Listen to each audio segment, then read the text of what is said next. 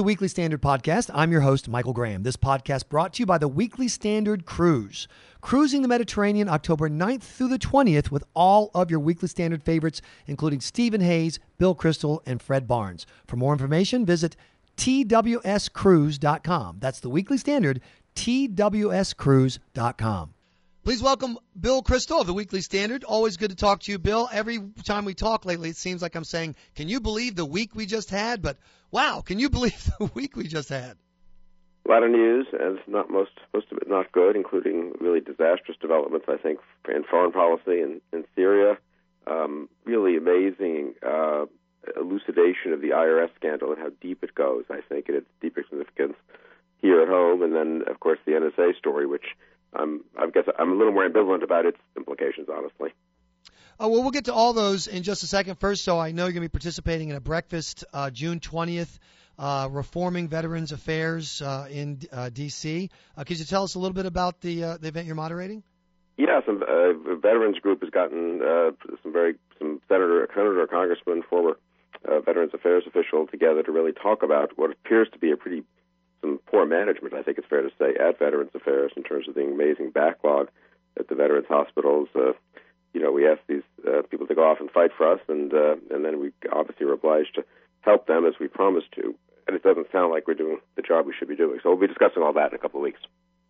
Uh, it's interesting with um, the week that we've had, and I want to start with the NSA uh, a part of it because you think about veterans. I know that my grandfather, who fought in Italy and Germany, did not fight so that the government could keep a record of every single phone call I make, every credit card transaction, and uh, perhaps my internet activity, depending on where I was at the time. But of all the defenses for it, Bill, I think this one from President Obama, I want to play for you, might be the weakest. That, that's not to suggest that you, know, you just say, trust me, uh, we're doing the right thing. We know who the bad guys are. And the reason uh, that's not how it works is because we've got congressional oversight and judicial oversight. And if people can't trust not only the executive branch, but also don't trust Congress and don't trust uh, federal judges to make sure that we're abiding by the Constitution, due process, and rule of law, then we're going to have some problems here. You know, Bill, for that, for the president at this moment in time to ask if we can't trust him and his right. administration, the people around him, I, I, I got to be honest, Mr. President. No, I can't. now that, well, now I mean, that you bring amazing. it up, I hadn't even heard that that particular clip. I mean, that really is kind of amazing. There, there isn't broad. Look, I'm not sure that the program is wrong. I don't. It doesn't seem to be illegal, and I'm not sure it's been abused at all. But we need to have a serious public policy debate about it everyone thinks of the Bush administration, these issues were debated, and the Bush administration was forced to defend its attitude and its policies uh, on the war on terror. Obviously, the classified programs is a little harder to debate, but they've done this is a pretty massive program, which is known to very few members of Congress, and they only know about it uh, when they're pledged to keep what their knowledge secret. Right. And then it's a very small number of federal judges. So he's really being disingenuous. The president, I know this will shock you, Michael, that the president could do this, but President Obama is being genuinely disingenuous to pretend, well, this has been thoroughly aired before Congress and thoroughly aired before the judiciary. The deeper point, and this gets to my obsession with the IRS uh, scandal right. and the editorial I wrote about it this morning, is and that is so typical, right? There's there's the people in Washington, the the president and his team, and there are a few people in Congress and a handful of federal judges and they're all okay with it, so we're supposed to be okay with it. Right. Well, you know, it's a free country. The citizens have a say. Obviously, for classified programs, it gets a little complicated. You can't um, have 300 million people know about something that's supposed to be kept secret from the terrorists themselves. But we could have a lot more transparency and a lot more public debate on this. I sort of agree with one of the left-wing critics of President Obama. At least give a speech, a serious speech, and say we're doing some things. We can't talk all about it, but they are involve extensive record keeping. Here's why we need and, and data collection. Here's why we need to do it. Here are some of the ways in which we're safeguarding it. You could say all that without giving away any secrets. Instead, he gives that ridiculous speech a couple of weeks ago that you and I have discussed, where he, you know, talks about his moral, moral agonizing about the drones and very difficult and blah blah blah. And of course, the actual substance of the programs he's supervising, he doesn't talk about at all, and he doesn't encourage any public debate. In fact, I was gonna, I was thinking of that speech when you said he should give a speech. He did give a speech. The war on terror is over. He's declared right. it over. We won. Everyone go home. Oh, and by the well, way, what, when you do get that? home, we'll be listening to your phone. We'll be tracking your phone calls, tracking your credit cards, and tracking you on Google. Uh, thank well, you, that, Mr. you know, President. but that that that really is a striking point. I mean, whatever you think again of Bush, Bush said the war on terror is not over. It's very dangerous. It's dangerous here at home, and we have to do some things that we didn't do before 9/11. That was his very explicit, you know, message, and people could agree or disagree or, or modify it as they chose. As you're right, well, you're right. Obama is really ridiculous. I mean, it's over. You know, it would be terrible. History advises, and our morality dictates. Wherever he said that we just can't have these endless wars, and then it turns out he's supervising huge program that is precisely predicated on the notion that the war on terror isn't over, and it seems to be going on in an open-ended way. This this program really embodies that point of view, for better or worse and it's one that he claimed he had, you know, we had, we had moved beyond. And for on the worst part, as you know, I broadcast from, uh, up in uh, uh, New England, and when, when we find out that our credit cards are stored somewhere, our phone calls are stored somewhere, but a guy who traveled back and forth to Dagestan, who posted on the open YouTube his hatred of uh, of America and his Islamist uh, views, a guy who the Soviet, uh, Russian intelligence, excuse me, uh, pointed out to us, we couldn't track him and now there are three people dead, 260 injured. It's hard to square that. I, I, it's one thing to argue we've got to track all these people because we've got to keep an eye on the bad guys. A bad guy basically is waving a red flag, going, "Hi, I'm a bad guy," and uh, sorry, no time for you. Yeah, I mean, one wonders. This is a policy question. It's a little bit like TSA at the Air Force. One wonders right. if we're being so you know, sort of uh, even-handed. We're collecting unbelievable amounts of data, sort of the way TSA stops every, you know, uh, exactly. you know, forces every passenger to go through screening and all that, and, and be searched or, or or whatever the equivalent.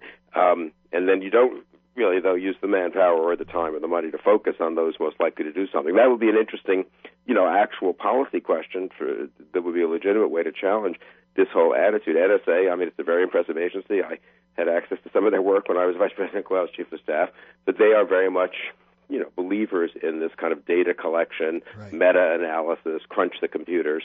Um, that's their job, and maybe we're depending too much on that and too little on what what you mentioned. You know, the uh, other big story of the day, and uh, uh, one of your writers for the Weekly Standard, Thomas Donnelly, has a great piece on this. Is what's happening in Syria, and the reason it's significant to me is because I think Syria is a front line between the Nazi regime of our time, the Iranians, and the rest of the world. And all I care about is beating the Iranians. Is that the wrong uh, view to take, Bill?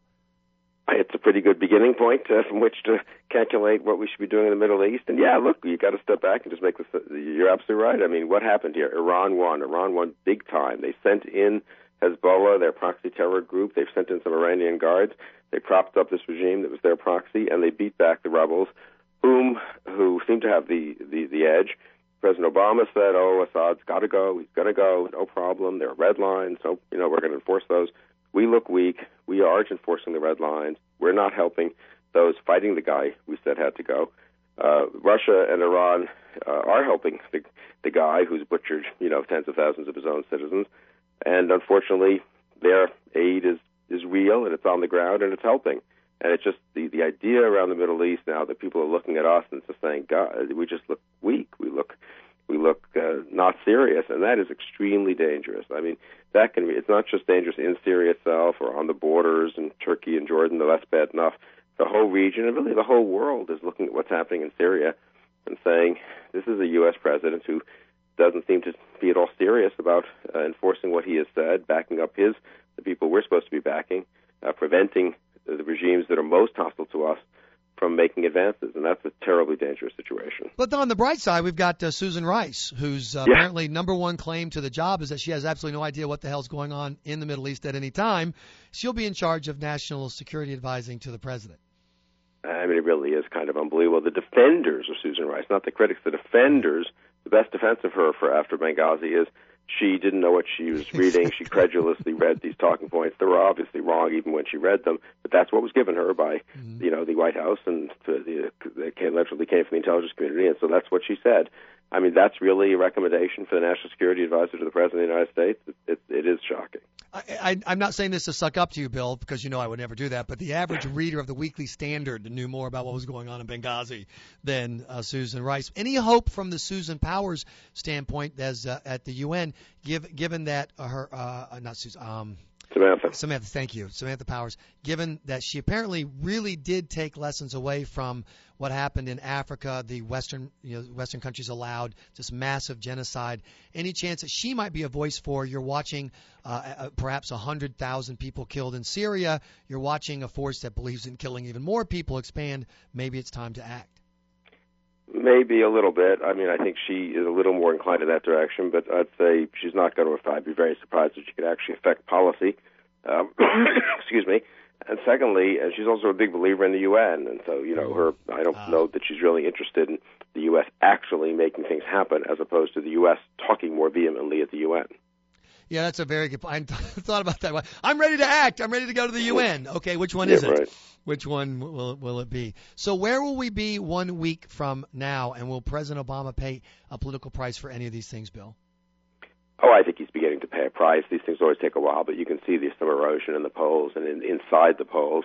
Um, and I think more broadly, especially the IRS scandal, big government and anti-state liberalism is really going to pay a price. Because this this whole confrontation, the hearings this week, the testimony, compare the Tea Party uh, witnesses with the IRS officials when they testified, the arrogance of government bureaucrats as opposed to citizens sincerely trying to help their country and then and then being patronized and mistreated by those bureaucrats. I, I think that really has legs. I just think it, it embodies sort of two ways of thinking about the country. I mean, really, uh, one, you know, citizens getting together to govern themselves, and the other, uh, the government officials maybe allowing the people out there to do a few things, but also perfectly happy to stop them from doing things if it's inconvenient. So I think the IRS scandal has real legs. Immigration comes to the floor of the Senate, and I do believe that the opposition is is is winning that argument honestly against the bill. I don't think it's they're being outspent. They're being out lobbied by big business and by liberals who have banded together to be for this 1,000 page bill. But I think the more people look at it, the more they think this is sort of Obamacare applied to immigration. And let's fix some things that should be fixed. Let's improve some parts that should be improved. But let's not have another one of these disastrous comprehen- attempts at comprehensive reform. Bill Kristol, thanks so much for your time. I appreciate it. My pleasure. You've been listening to the Weekly Standard podcast brought to you by the Weekly Standard Cruise. October 9th through 20th, cruise the Mediterranean with your Weekly Standard favorites. For all the details, visit twscruise.com. That's twscruise.com.